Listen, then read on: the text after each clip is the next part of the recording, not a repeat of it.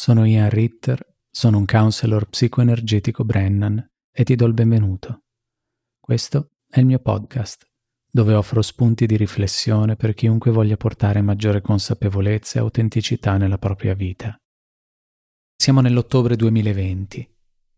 Il tema sulla bocca di tutti ormai da quasi un anno è il Covid-19. Da mesi siamo su una montagna russa di stati di emergenza che si susseguono e i nostri sistemi nervosi sono costantemente sollecitati da bombardamenti mediatici che ci mettono in guardia da minacce imminenti.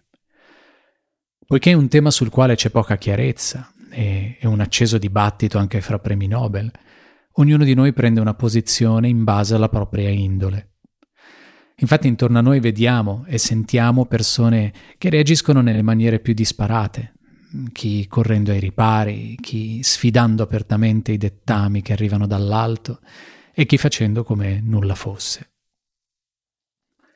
Ciò di cui vorrei parlare riguarda come ciascuno di noi sta reagendo a questa situazione. Sottolineo la parola reagendo perché esiste un'importante distinzione tra reazione ed azione. La, la reazione è un gesto istintivo, governato da emozioni, spesso antiche, mentre l'azione è un gesto consapevole che può avere una componente emozionale, ma è fondamentalmente il risultato di una scelta ponderata. Anche se ci dà un'illusione di libertà, la, la ribellione così come la sottomissione sono due facce della stessa medaglia sono modalità reattive che siamo abituati ad implementare nei confronti di figure d'autorità. Sono meccanismi difensivi eh, che crea un bambino nel momento in cui ha a che fare con un genitore autoritario per tutelarsi dal malessere che gli generano le sue imposizioni. Alcuni bambini, in base a diversi fattori, eh, si rassegnano e quindi si sottomettono, diventando eh, bravi bambini, tra virgolette, mentre altri si ribellano e combattono, diventando più dissidenti. Queste modalità remissive ed eversive ce le portiamo dietro per tutto il resto della nostra vita, se a un certo momento non decidiamo di cambiarle. L'opportunità che abbiamo a disposizione in questo particolare momento è dunque quella di fermarci un attimo ad osservarci, domandandoci in questo periodo in quali contesti e in quale misura stiamo reagendo ed in quali stiamo agendo. Nel momento in cui siamo in grado di identificare in quali contesti stiamo reagendo, abbiamo anche l'opportunità di fare un passo in più e di osservare quali emozioni sono state coinvolte in questo processo. Quindi, come mi sono sentito in quel momento in cui ho reagito? Quali emozioni ho provato? Osservare con lucidità quali emozioni stiamo provando in tempo reale è qualcosa di non facile e a cui non tutti siamo abituati e anche chi lo è non sempre ci riesce, quindi è molto più facile riuscirci a posteriori. E perché pongo l'accento sulle emozioni che possiamo aver provato? Perché le emozioni sono la chiave alla base di ogni reazione. Prendiamo però questo momento storico in particolare da osservare.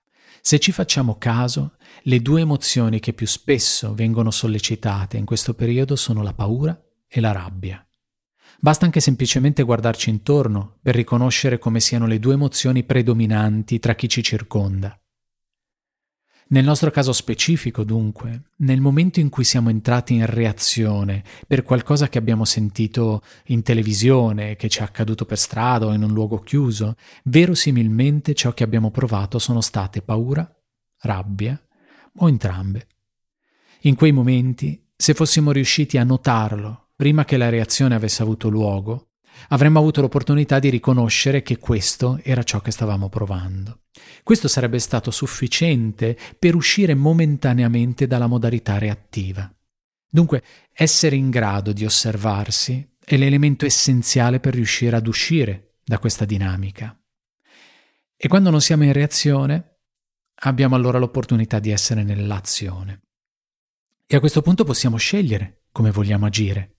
Abbiamo preso atto che un determinato stimolo esterno ci ha risvegliato una determinata emozione interna e abbiamo la facoltà di decidere come ci vogliamo comportare. Faccio un esempio. Uh, siamo al supermercato e c'è una persona senza mascherina che tossisce e starnutisce. Questo ci spaventa, all'idea di una persona potenzialmente malata e alla possibilità di un contagio. Subito dopo la paura arriva la rabbia e ci verrebbe istintivamente da aggredire verbalmente questa persona, dicendole di non uscire di casa se non sta bene e, e per di più senza mascherina. Che decidiamo di farlo o meno, la paura e la rabbia le stiamo provando e ci resteranno addosso probabilmente per diverse ore. Ma se siamo consapevoli di provarle, allora abbiamo la possibilità di non agire in funzione di esse, ma facendolo sulla base di una scelta ponderata. Eh, possiamo scegliere di dirgli la stessa cosa in maniera diversa o di notificare un commesso e delegare questa cosa a lui. Però è stata un'azione che abbiamo scelto di fare e non una reazione che abbiamo fatto senza pensarci. Naturalmente c'è anche chi nella stessa situazione non fa nulla, ma anche in questo caso si applicano gli stessi principi, perché anche nella non espressione avvengono le stesse dinamiche. C'è chi reagisce internamente e non dice nulla per abitudine, per paura di esporsi, per vergogna di cosa potrebbero pensare altri e via discorrendo. Così come c'è chi può aver scelto di non dire nulla. Eh, nel primo caso parliamo di un comportamento eh, automatico e forzato da meccanismi interni, nel secondo invece si tratta di una scelta consapevole. Ma eh, perché non reagire? Qual è il problema? Quali sono i costi-benefici della reazione rispetto all'azione? Beh, nel caso della reazione, al di là del fatto che magari questa persona reagirebbe a sua volta, questa persona che abbiamo aggredito verbalmente, e eh, inizierebbe ad urlarci in faccia, per cui se fosse davvero malata il rischio di contagio aumenterebbe ulteriormente. Ma fondamentalmente il grande costo che paghiamo quando siamo in reazione è che ci sentiamo vittime. Sentiamo che c'è stata imposta una situazione che non ci piace e la viviamo come un'ingiustizia Può esserci un leggero senso di sollievo perché abbiamo buttato fuori un po' di quella rabbia, ma dura poco. E ciò che emerge subito dopo è questo senso di impotenza. Inoltre, anche se chi ci circonda in quel momento poteva essere d'accordo con noi, è difficile non giudicare noi stessi dopo aver aggredito qualcuno.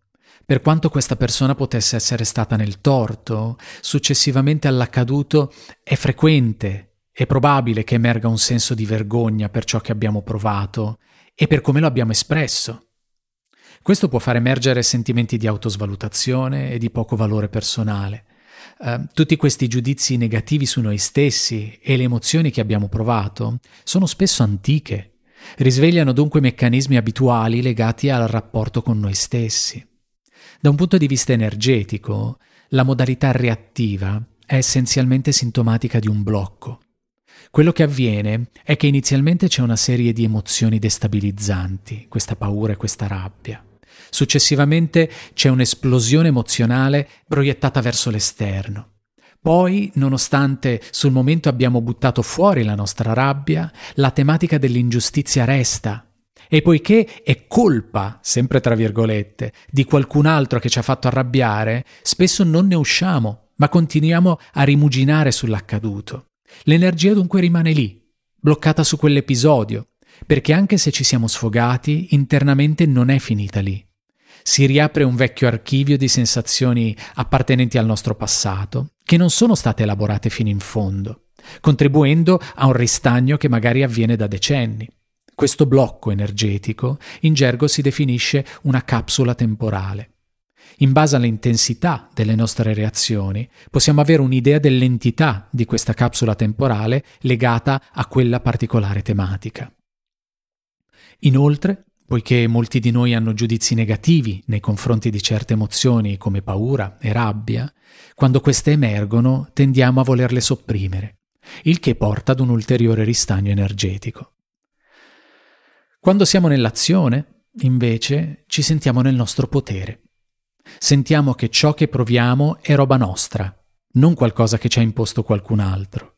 Sentiamo che abbiamo la possibilità di scegliere come agire nel pieno della nostra autorità individuale. Siamo allineati e connessi con la nostra verità personale. Ci muoviamo da un luogo di centratura. Come dice Barbara Brennan in Mani di Luce, avere potere significa essere seduti al centro del proprio essere. L'energia fluisce in tutto il corpo e in tutto il campo aurico, anziché restare bloccata in un unico punto. Il campo aurico è il nostro campo energetico.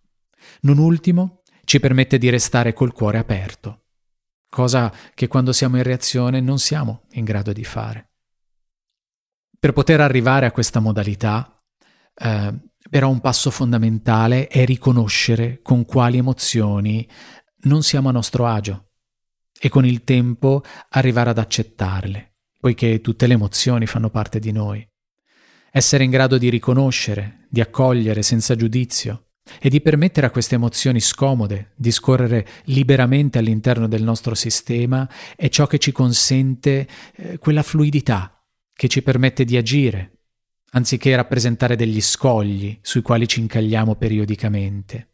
È soprattutto un atto di rispetto e di amore verso noi stessi. Naturalmente sviluppare un rapporto diverso con le nostre emozioni eh, non è affatto facile richiede tempo, pratica, dedizione e spesso anche una mano da qualcuno di esterno che ci aiuti ad imparare qualcosa che non ci è mai stato insegnato. Alcuni di noi sono cresciuti in famiglie nelle quali certe emozioni erano tabù, mentre altre erano consentite. Oppure dove nessuna emozione andava espressa e basta.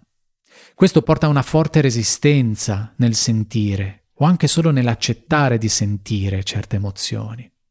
Come per ogni resistenza, però, c'è la possibilità di fare lavori dedicati, che ci permettano di sentirci sufficientemente a nostro agio nel concederci ciò che proviamo.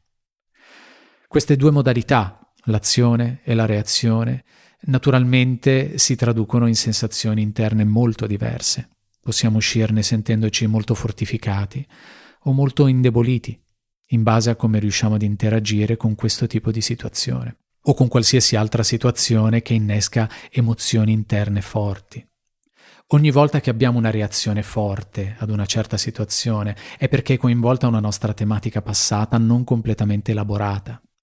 Per questo vale la pena di fare un passo in più rispetto al nostro desiderio di dimenticare l'accaduto più in fretta possibile e provare ad approfondire ciò che ci ha fatto reagire, proprio per andare a scoprire qual è la capsula temporale che è entrata in gioco e iniziare o continuare ad elaborare quella tematica che ci portiamo dietro da anni.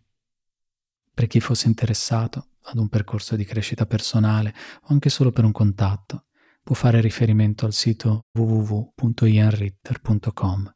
A presto.